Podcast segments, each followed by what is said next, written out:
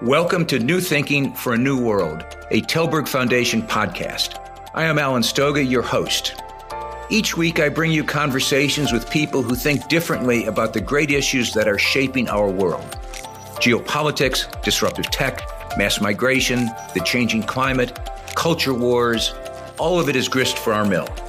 I hope you enjoy listening. I also hope you will let me know what you think and that you join the conversation at tallbergfoundation.org. And now for today's episode of New Thinking for a New World. Regardless of where you live, the odds are that you are experiencing the warmest year of your life, punctuated with extreme weather, droughts and floods, super cyclones and hurricanes, raging forest fires, or other unusually intense natural disasters. The daily news reports read like the storyline of a bad Hollywood climate disaster movie. Unfortunately, it's not a movie, it's the new normal.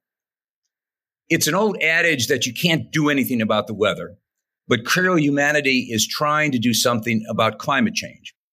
Arguably, though, not enough and certainly not fast enough. So what next? One line of attack is called solar radiation management, SRM essentially trying to reduce the amount of solar radiation hitting the planet and hence warming the planet. It's either an obvious approach or crazy dangerous, depending on where you sit. My guests today, Luke Iseman and Andrew Song, are in the former category. They are pioneers in trying to deflect solar radiation away from the Earth. Welcome, Luke and Andrew, to New Thinking for a New World. Thanks for having us. Thank you so much. Let's start with the concept and drill down to what you're actually doing. Solar radiation management is the idea, I think it's the idea, that the Earth can be cooled by reflecting some of the sun's rays back into space.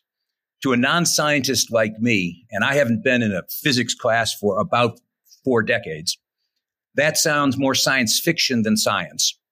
What am I missing?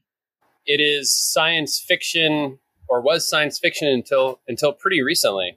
Um, people debate many elements of this. What they don't debate is the science. It's very clear that if we reduce the watts per square meter slightly over the surface of the earth of energy from the sun that is reaching us, we can buy ourselves more time. Andrew came up with a with a great analogy. It's like sunscreen for the planet. It doesn't solve the problem forever, but it prevents for now a, some of the worst harms of a warming planet. So, how realistic is that sunscreen? It's a big planet. Um, it's rapidly warming. You have baked in uh, accumulated gases in the atmosphere. What can SRM actually do? Well, what's the promise or maybe the premise of SRM? Fortunately, you don't have to trust us or even actual scientists on this. You can look at the historic record of a special category of volcano called stratovolcanoes. They are called such because their eruptions result in material reaching the stratosphere, this layer of the Earth's atmosphere that starts between roughly 12 and 20 kilometers off the surface of the planet, depending on your location. And the biggest stratovolcanoes have put a lot of the same chemical that we're using, sulfur dioxide, into the stratosphere. The most famous example is Mount Pinatubo. It's one of the first modern eruptions for which we had pretty ubiquitous, high quality satellite imagery coverage. And this one volcanic eruption dropped the average temperature of the planet by half a degree Celsius for two years. Remind listeners when Pinatubo last exploded. Uh, Andrew might know this offhand. I think early 90s. Uh, 1991.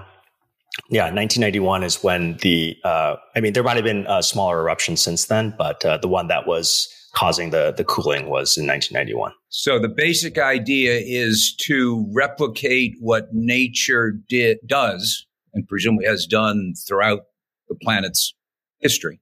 Right. I mean, this is why we have countries now and the nation of Hawaii or the, the island of Hawaii.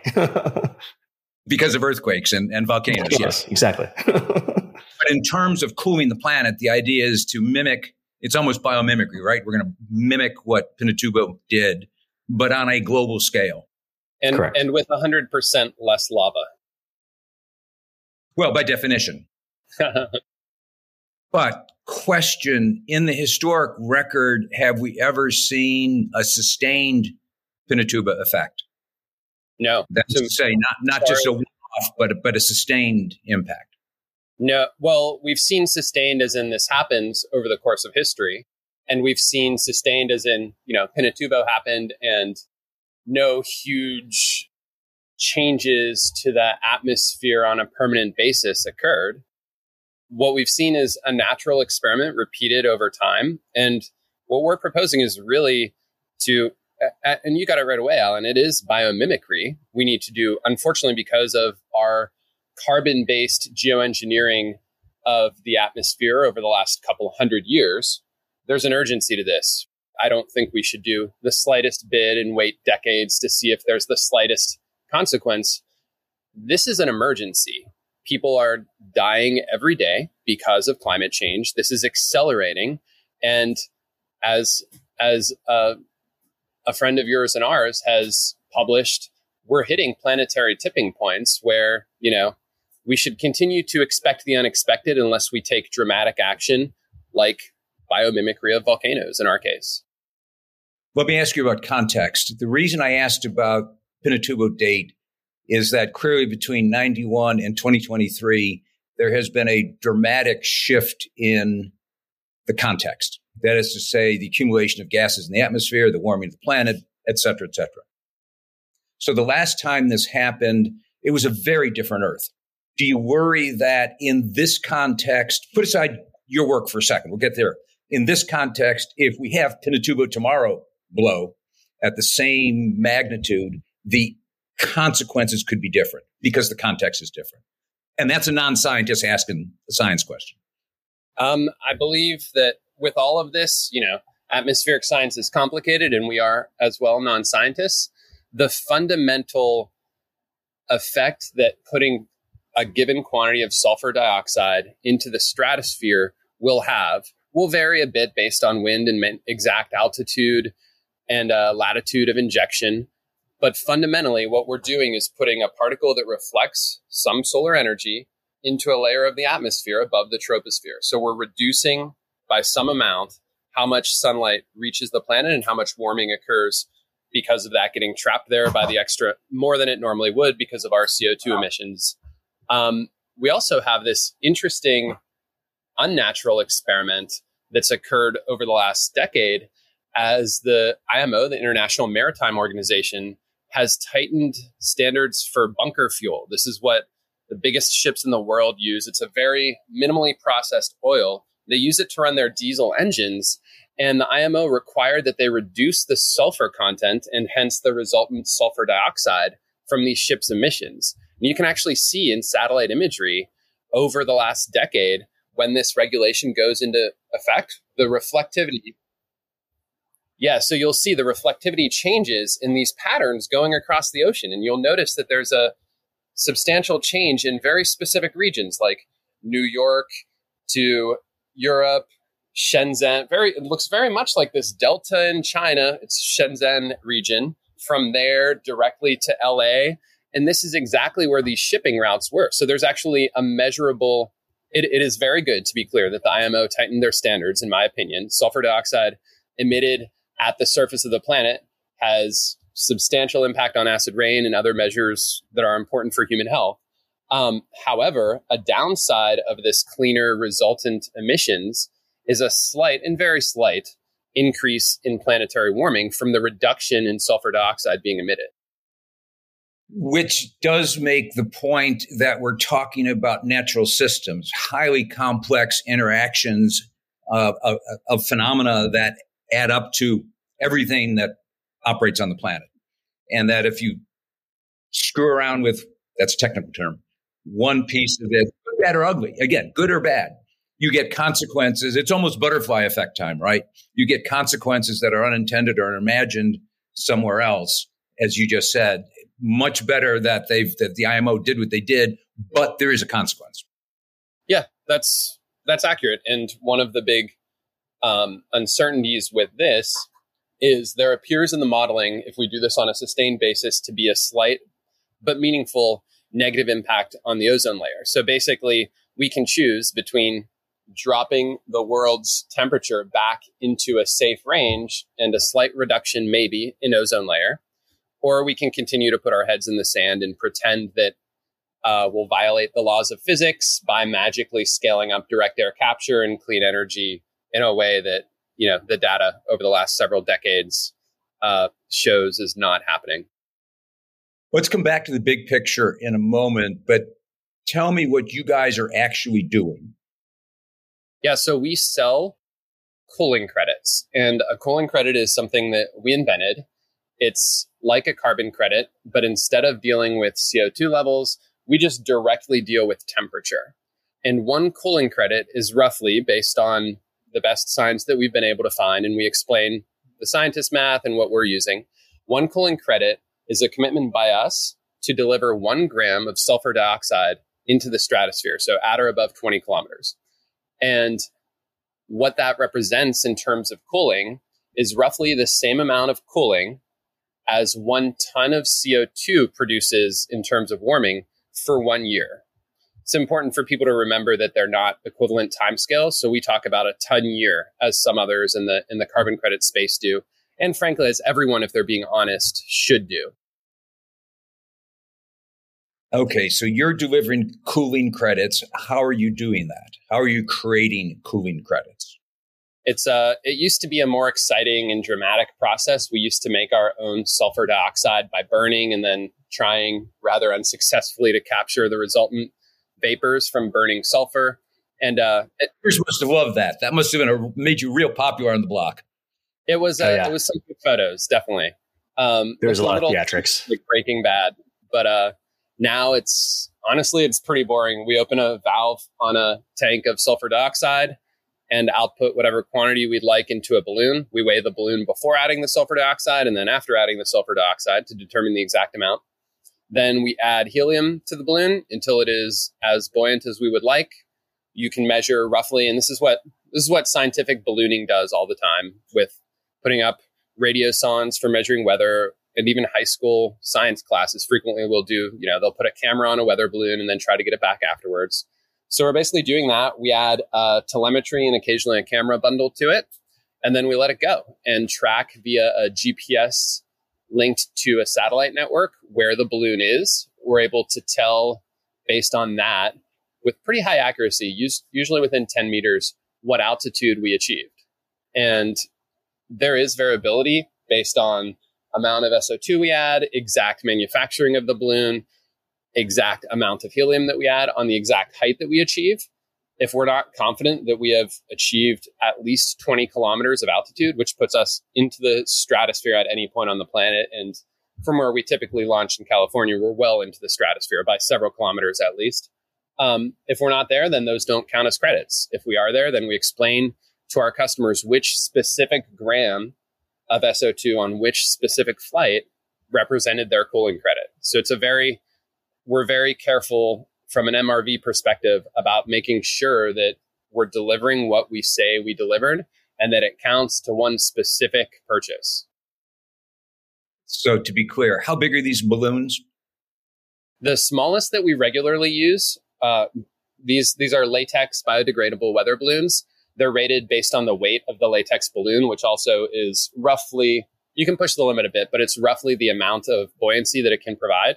Smallest we use is a 300 gram balloon. The biggest that we've flown is, I think we did one.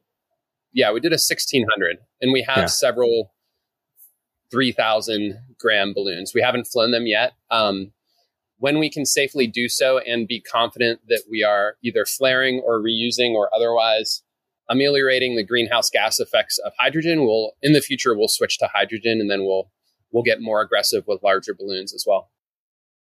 Uh, I want to come back to the future, but let's just make sure um, we understand. So you, the balloon is launched uh, with uh, sulfur dioxide and helium. It gets into the stratosphere, and then it explodes. It you you it self explodes. You you have to pop it. The radiation pops it. What what makes it deliver its payload? Yeah. So Andrew, if you want to if you want to tackle that. So, uh, I mean, just like how um, when the balloon gets higher, essentially the air pressure gets less and less. And so the balloon just naturally expands from the helium pushing it out. And so the way that the balloon is manufactured is it is to terminate its flight. And so generally it takes anywhere from two, two to three hours to get up to the, to the intended uh, altitude. And then it'll just uh, explode. And so we can share some videos if um, people want to see that as well. Maybe we can put them on the website uh, when we publish so that at least people that come to the Tällberg website could, could see the videos. I think that'd be really cool. Uh, so that delivers the uh, sulfur dioxide into the stratosphere. Uh, how long before it dissipates? So, again, exact atmospheric science isn't one fully understood and two varies. But within a few months, we'll start to see the reflectivity occur. And then, depending on where we launch, we'll get one to three years and exactly which altitude we achieve. We'll get one to three years of lifetime for these particles. So, one of the exciting details that you know, makes us very enthusiastic about this and that people might not at first understand is that we're not doing, unlike with CO2 emissions, unlike with humanity's geoengineering of the troposphere via all our CO2 emissions over the last hundreds of years, we're not doing something with a lifetime of decades to hundreds or thousands of years. We're doing something with a lifetime of two to three years. So we have this very normal in startup land, but um, egregious to a lot of the experts in the field hypothesis that as we do things at a small scale, we'll learn. And as we scale up, we'll adapt.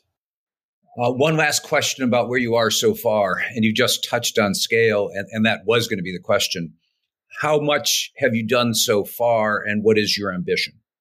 So, we've done roughly about 28 balloon launches uh, since October 2022 and offset the warming effect of 4,700 uh, tons of CO, the warming effect of 4,700 ish tons of CO2 for about a year. And that's equivalent to about, uh, another way to put that, um, just to have people understand, it's like planting 200,000 fully grown trees that last for a year and then just vaporize. And what's the ambition? The ambition is to cool Earth by a measurable amount within the next several years and to cool Earth by at least one C within the next 20 years. If that's your global ambition, if I can use the word, uh, what do you think you you guys who make up make sunsets, your company? What is is this? You've done 28 balloons. You want to do 50 balloons a year, 100 balloons a year, 1,000 balloons a year? Is it? Do you think in those terms, or you're just going to do as much as you can when you can? We're going to do as much as we can when we can, and we're going to stay in business until the world catches up with this. Um, our our conservatism fiscally almost matches our ambition globally. So you're talking to the entire Make Sunsets team on this call um, from our offices, aka homes, and our burn rate is very low. We have about three years and probably more if we cut it close um, of runway left. And, you know, we have paying customers. They're not covering our costs, but we have a very real number of customers who are paying for this. We'll grow that as quickly as we can. And um, there's a very real chance that, as crazy as it sounds, we'll get to profitability, a, a, more important than the profit, aka able to sustain this indefinitely within the next two to three years before we run out of money, just based on growing with our our early true believers you know 30 40 dollars three four grams of cooling credits at a time coupled with some companies in some countries who will eventually decide to do something meaningful about global warming rather than what we hear right now which you know greta thunberg is right. It's basically blah blah blah and empty pledges and not nearly enough to i mean to even put a dent in greenhouse gas emissions let alone actually address the problem at the scale that we need. Thanks for listening so far. I hope you're enjoying the conversation as much as I have. If you haven't already, please subscribe on the platform of your choice and rate us on Apple Podcast. Now back to today's discussion sponsored by the Stavros Niarchos Foundation, SNF. Clearly, you guys aren't the only ones working in this space, although what you're doing is, I don't know if it's unique, but it, but it certainly is unusual because you're actually doing it. Uh, but Craig, there's a lot of people who are thinking about SRM. There's even some testing it. There's a lot of computer modeling going on. Do you stay in touch with others in the field is there a community of whether scientists or engineers or neither of the above uh, who are actively trying to develop this kind of project? Is there a collaboration going on, either intellectual collaboration or otherwise? And if so, how, how, how, how do you participate in that? Yeah, there's some, but there's not as much as I'd like to see.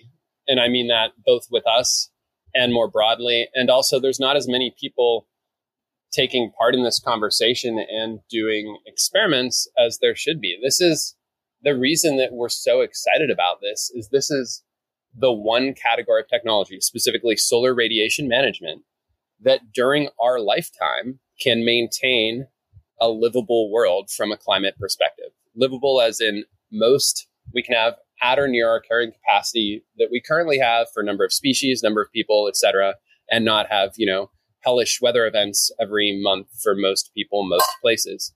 Um, uh, scientists we really respect summarized it recently as solar radiation management can offset most of the effects based on the modeling solar radiation management can offset most of the effects of climate change for most people most of the time and if that's not exciting and motivating to listeners to at least explore this more and ideally you know fund it and start their own companies or nonprofits in it and research it, then you know I don't know I don't know what will get people excited about a tool to actually fight climate change. And and the way that the the scientists uh, um, you know you know categorize us, we're the tip of the spear. Uh, these scientists have been working since you know the early 80s 70s uh, doing the modeling doing the research building the shaft but they don't have the pointy end and so we have pierced that veil um, a, a, scientist that we really respect. We can't we can't disclose who, saying that we might unlock the, lo- the logjam that has been the discourse between the scientific community to actually try and do something and working together to do so. So, as far as you know, to be precise, nobody else is actually putting uh, materials into the stratosphere in an effort to achieve this effect. There's one researcher in the UK who claims to also, and I believe him uh, for whatever that's worth, claims to have also done some small scale experiments. Uh, I believe the largest that he claims was in the tens of grams. As far as I can tell, we appear to have been the first or second people ever to do this. Um, in fact, the big motivation for me to start this company was seeing the lack of progress at actually doing field trials that um, one of the most brilliant scientists who I've been lucky enough to speak with and read about, David Keith, at formerly at Harvard, now at Chicago, along with a bunch of funding from the Gates Foundation or Bill Gates directly, I think, um, and I think ten years or so of working towards it on his SCoPEx project was unable because you know interpretations vary, some variation of politics, no technical thing got in the way, but because of some politics, was unable, even with all that funding and as a very brilliant scientist, to do even a small test release of particles into the stratosphere. So after I read that and thought about this more and spoke to some more people, um, you know, that's when I ordered my first couple hundred dollars of balloons and tiny bag of gardening amendment sulfur and decided to to see if I could just do this. Has anyone come knocking on your door and saying, "Oh, you need a permit," or "Oh, you are not in compliance"? You're in California, which regulates almost everything, near as I can tell. How do you have they not noticed you? Oh, we've we've definitely been noticed, and um, initially, I initially I would say you know I, I'm fairly confident based on our research and talking to experts in the field that we're not breaking any laws, etc. Now I will say that we have we are definitely noticed.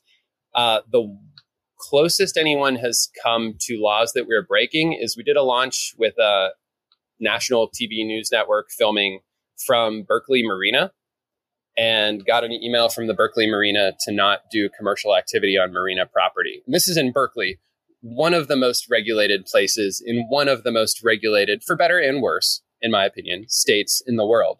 Um, we also got notified by NOAA, the National Oceanic and Atmospheric Administration, that we were violating or potentially violating the Weather Modification Act uh, law from the 70s that requires you to not ask permission, but simply to report when you're doing any activity that you think modifies the weather. So we talked to their lawyers, and what matters is the intention. So even we did a small event where we let people release like children's party latex balloons in San Francisco, like literally nine inch diameter with less than a gram of chalk dust, calcium carbonate in them, which is another particle that people use or have talked about for SRM because our intention in doing that, in releasing a single nine inch balloon, was to modify the climate, which NOAA counts as the weather, every single one of those balloons is subject to reporting.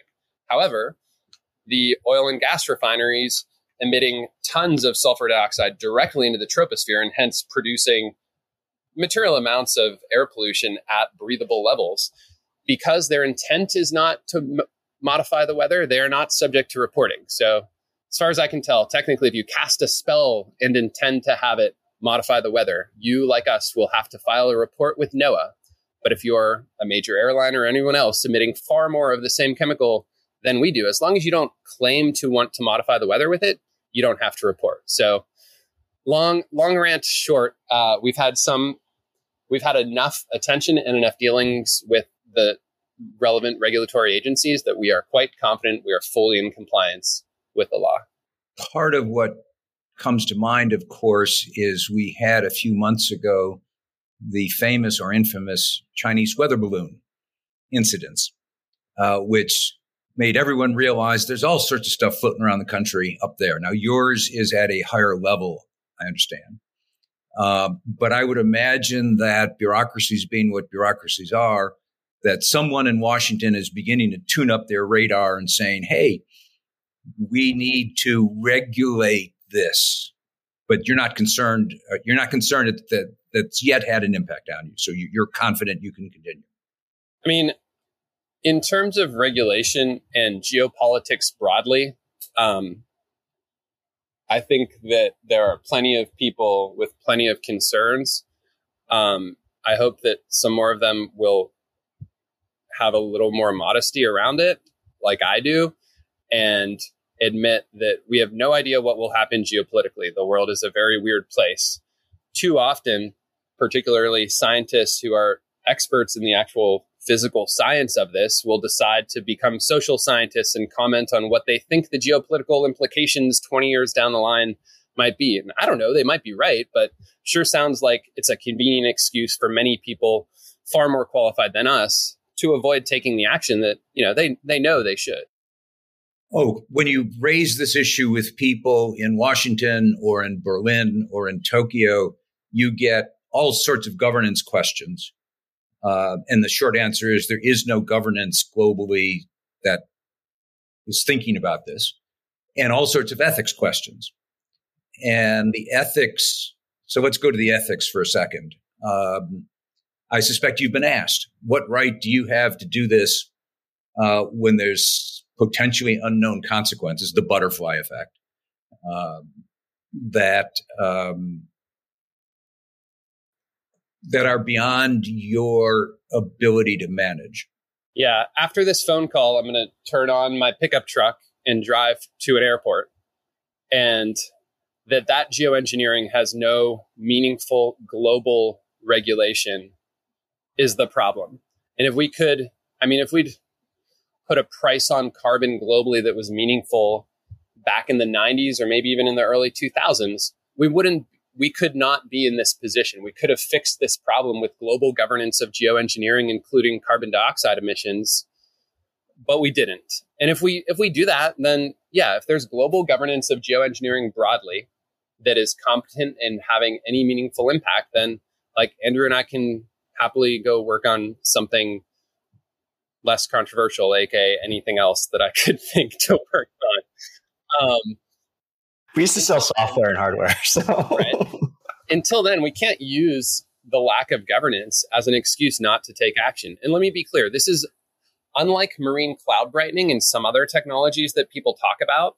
This is not something where directionality is unclear. Marine cloud brightening, from my limited understanding, depending on the exact droplet size, it's unclear whether putting clouds of salt water via pumps above the ocean, whether that will increase or decrease net global temperatures. Many think, and some models indicate, that it will actually increase if the particle size is too large. It may actually increase net global temperatures. We are not like that. No one debates the directionality of whether putting sulfur dioxide into the stratosphere creates cooling. It's not like we're going to do this and suddenly the world will be warmer.